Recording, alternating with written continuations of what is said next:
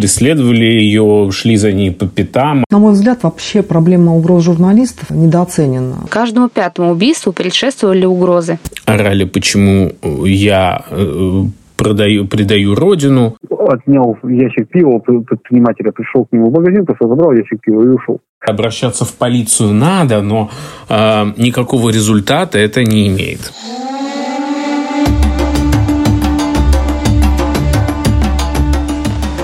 Всем привет! Это первый подкаст Центра защиты прав СМИ, и он посвящен угрозам журналистам. С вами Роман Желудь и Анна Кумицкая – Журналистам угрожают, чтобы они не разглашали какую-то конфликтную информацию, чтобы не писали о нарушениях и преступлениях, не рассказывали людям правду. К сожалению, такое встречается часто. Сколько угроз получают журналисты? Этой статистики не знает никто, потому что далеко не всегда журналисты рассказывают, что им угрожали. Фонд защиты гласности за 15 лет зафиксировал 660 угроз журналистам – в 83 случаях после угроз следовали нападения, в том числе и убийства. По статистике, каждому пятому убийству предшествовали угрозы. Журналист не может полноценно работать, когда ему угрожают, рассказывает директор и ведущий юрист Центра защиты прав СМИ Галина Арапова. Когда журналисту поступает угроза, это каждый раз ощущение вот этого давления внешнего, это всегда очень неприятно. И даже если она потом, эта угроза не будет реализована, вот это психологическое давление, оказанное в момент угрозы, оно все равно провоцирует повышение уровня самоцензуры у журналиста. Конечно, не, не всех можно запугать, но все равно расчет ровно на это, чтобы в следующий раз писали мягче, аккуратнее, не критические публикации, куда не надо не лезли, вот лучше пресс-релизы. То есть это на самом деле всегда крайне опасно именно тем, что это влияет вообще в принципе на качество журналистики, вызывает самоцензуру и формирует атмосферу безнаказанности. И это тем самым э, дает такой э, повод для Э, героев публикации, недовольных героев публикации, и дальше использовать этот метод для того, чтобы эм, заставить журналиста замолчать или быть менее острым в своих публикациях.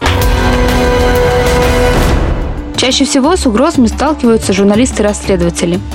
Вот что рассказал нам сотрудник издания «Проект» Михаил Рубин – к сожалению, за чуть больше, чем год существования издания «Проект», чуть ли не все наши сотрудники так или иначе сталкивались с какой-то формой угроз или давления. А вот недавно наш корреспондент Ольга Чуракова ездила для одного из наших материалов, который еще готовится, в Ярославль, и за ней там очень настойчиво а, следовали два молодых человека такого не очень приятного вида. Мы сделали их, она сделала их фотографии и отправила вот нам на всякий случай в редакцию.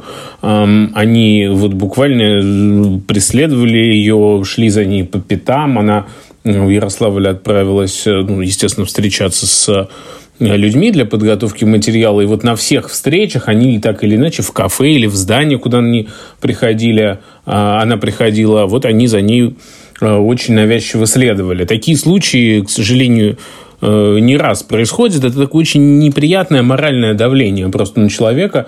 Э, вот Мария Карпенко, которая для нас из Петербурга периодически делает материалы, тоже сталкивалась с таким случаем, когда мы готовили материал про Евгения Пригожина. За ней тоже очень навязчиво в метро, что тоже неприятно, следовали какие-то люди, пытались ее снимать. Постоянно, куда бы она ни приходила за ней, э, следовали по пятам. Тоже ничего уж страшного они не делали, но, конечно, это тоже такая очень неприятная форма морального давления, с которым э, она сталкивалась. Э, бывают другие случаи, постоянно у кого-то взламывают социальные сети, этим, с этим сталкивался и я, и другие мои коллеги, вот Мария Жолобова, еще один наш журналист, тоже недавно с этим сталкивалась. Кстати, это тоже было во время подготовки материала о Пригожине. А, видимо, вот э, те люди, которые с ним работают, уж очень нетерпеливые, уж очень не любят, когда журналисты а что-то о них готовят. И вот та же Ольга Чуракова сталкивалась с тем, что она, вот она как раз получала прямые угрозы в социальных сетях. Ей приходили сообщения матерные, оскорбительные. А вот Михаилу Афанасьеву, главному редактору издания «Новый фокус» из Абакана, как-то позвонил главарь местной организованной преступной группировки.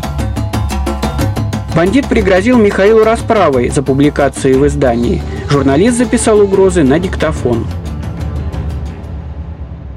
Да, я сначала обратился в прокуратуру Красноярского края, но мне пришла отписка банальная, что никаких э, нету нарушений, значит, и ну, уголовное дело возбуждаться не будет.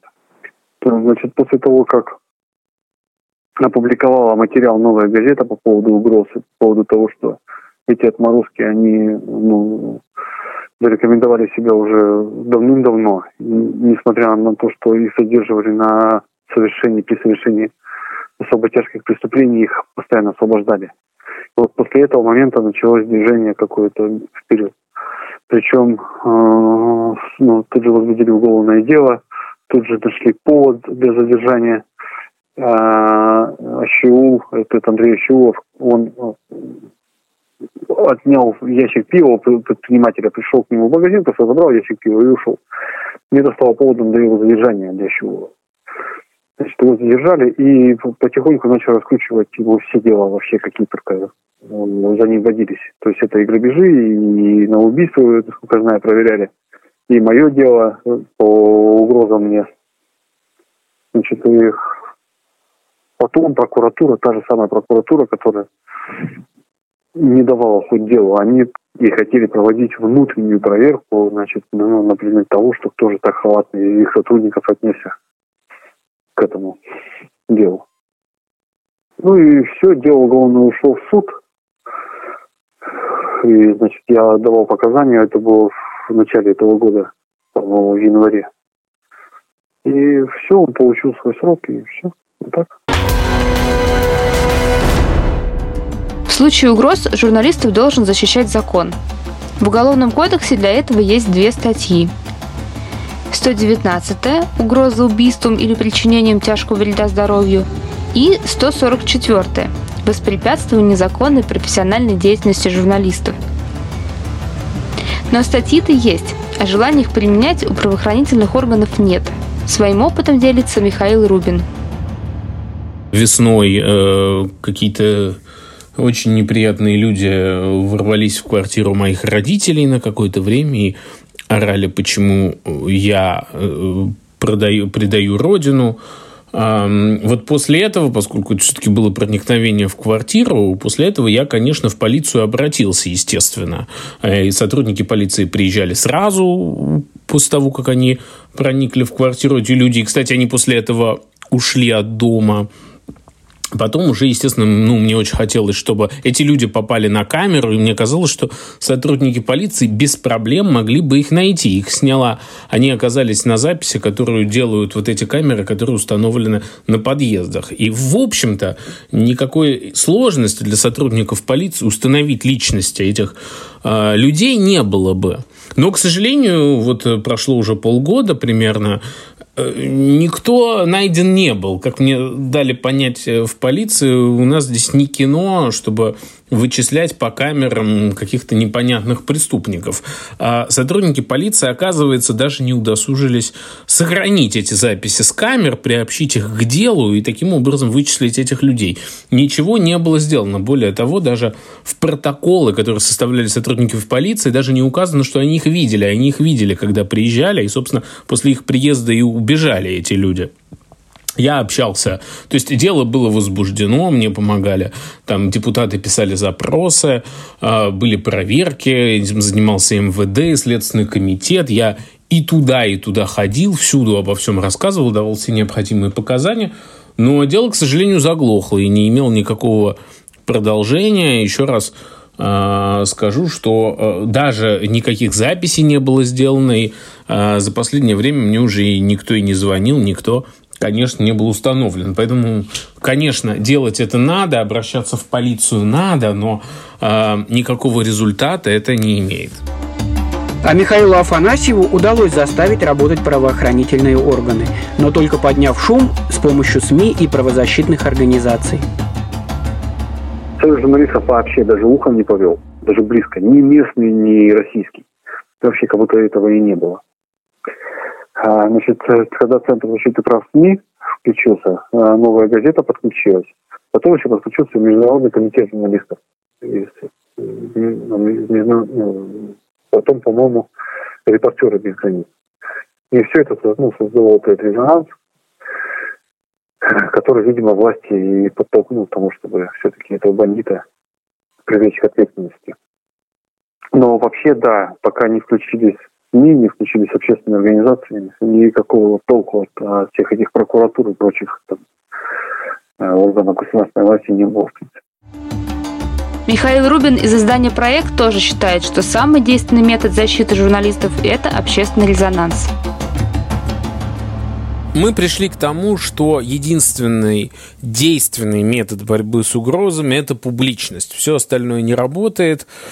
А вот э, почему-то огласки, а вот люди, которые могут угрожать журналистам, если они уж не имеют какой-то невероятной санкции с самого верха, если это просто какие-то э, непонятные люди, обычно они боятся, или даже если они связаны с властью, э, все равно это же, ну, нападать на журналистов, понятно, что это общественно не одобряется так или иначе, поэтому серьезные широкие огласки они боятся.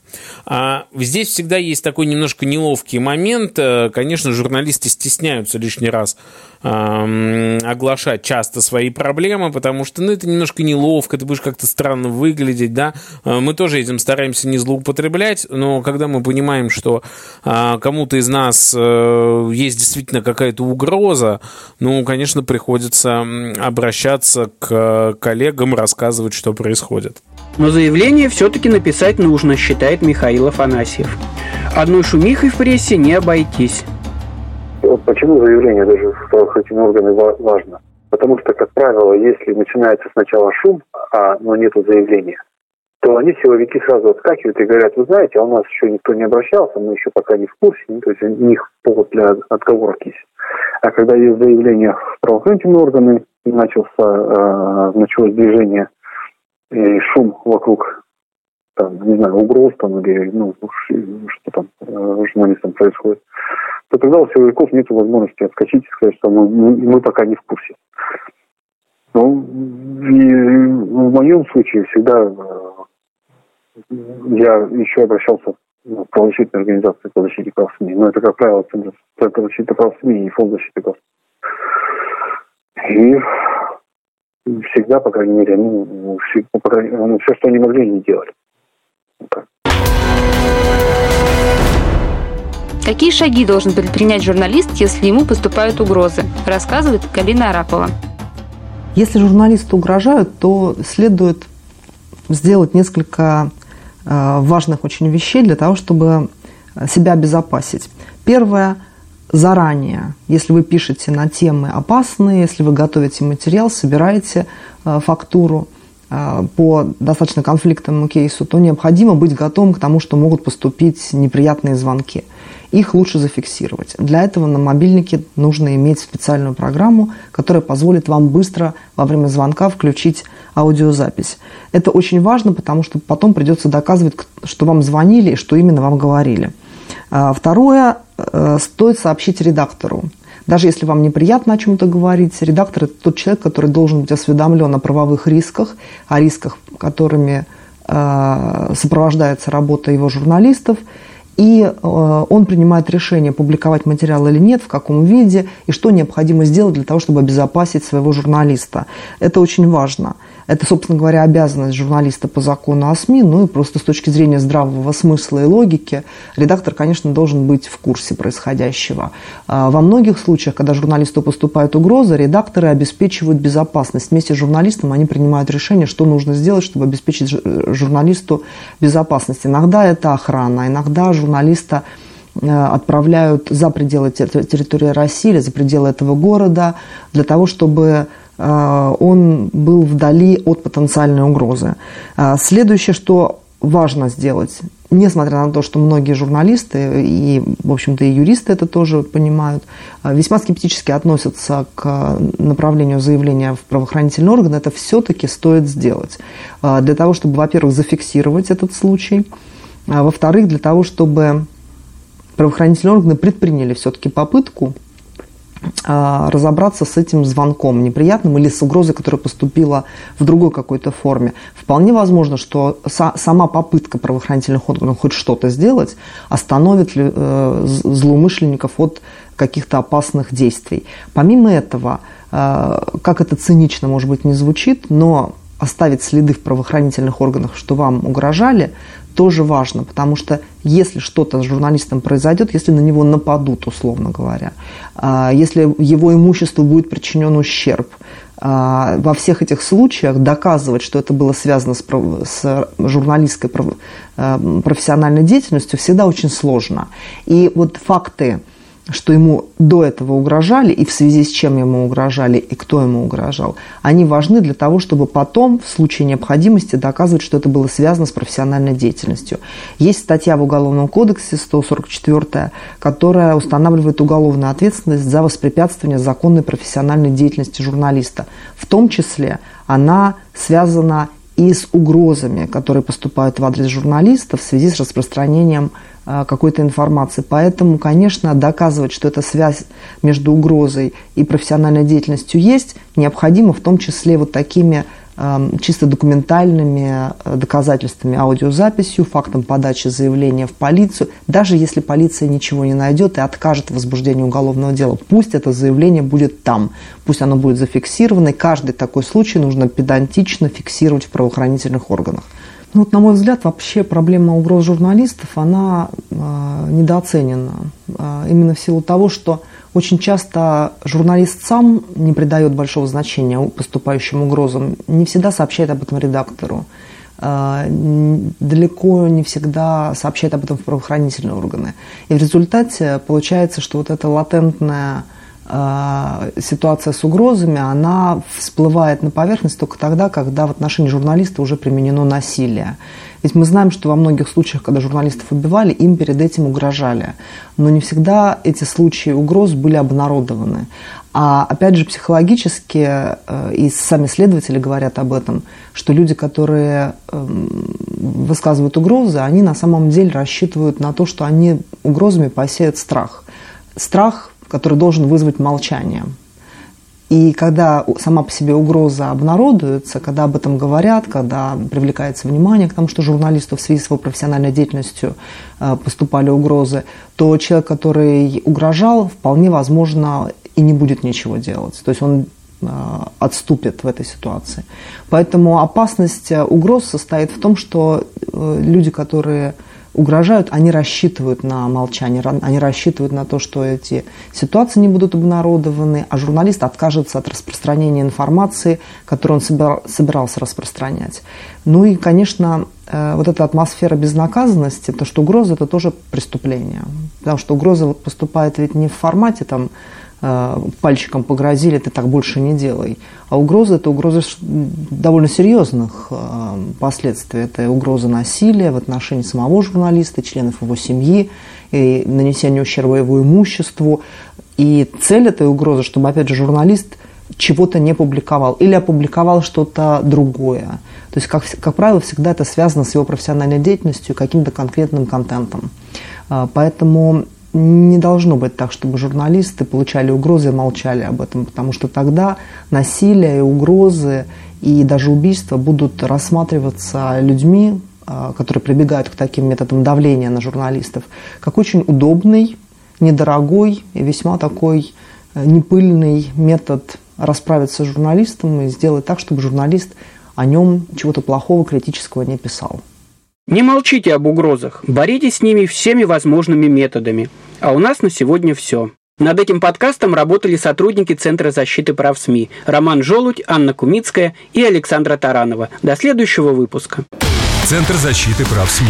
Читайте нас на сайте MMDC.ru, подписывайтесь на Фейсбуке и смотрите наши видео на YouTube. Наш проект во Вконтакте «Правила выживания в сети».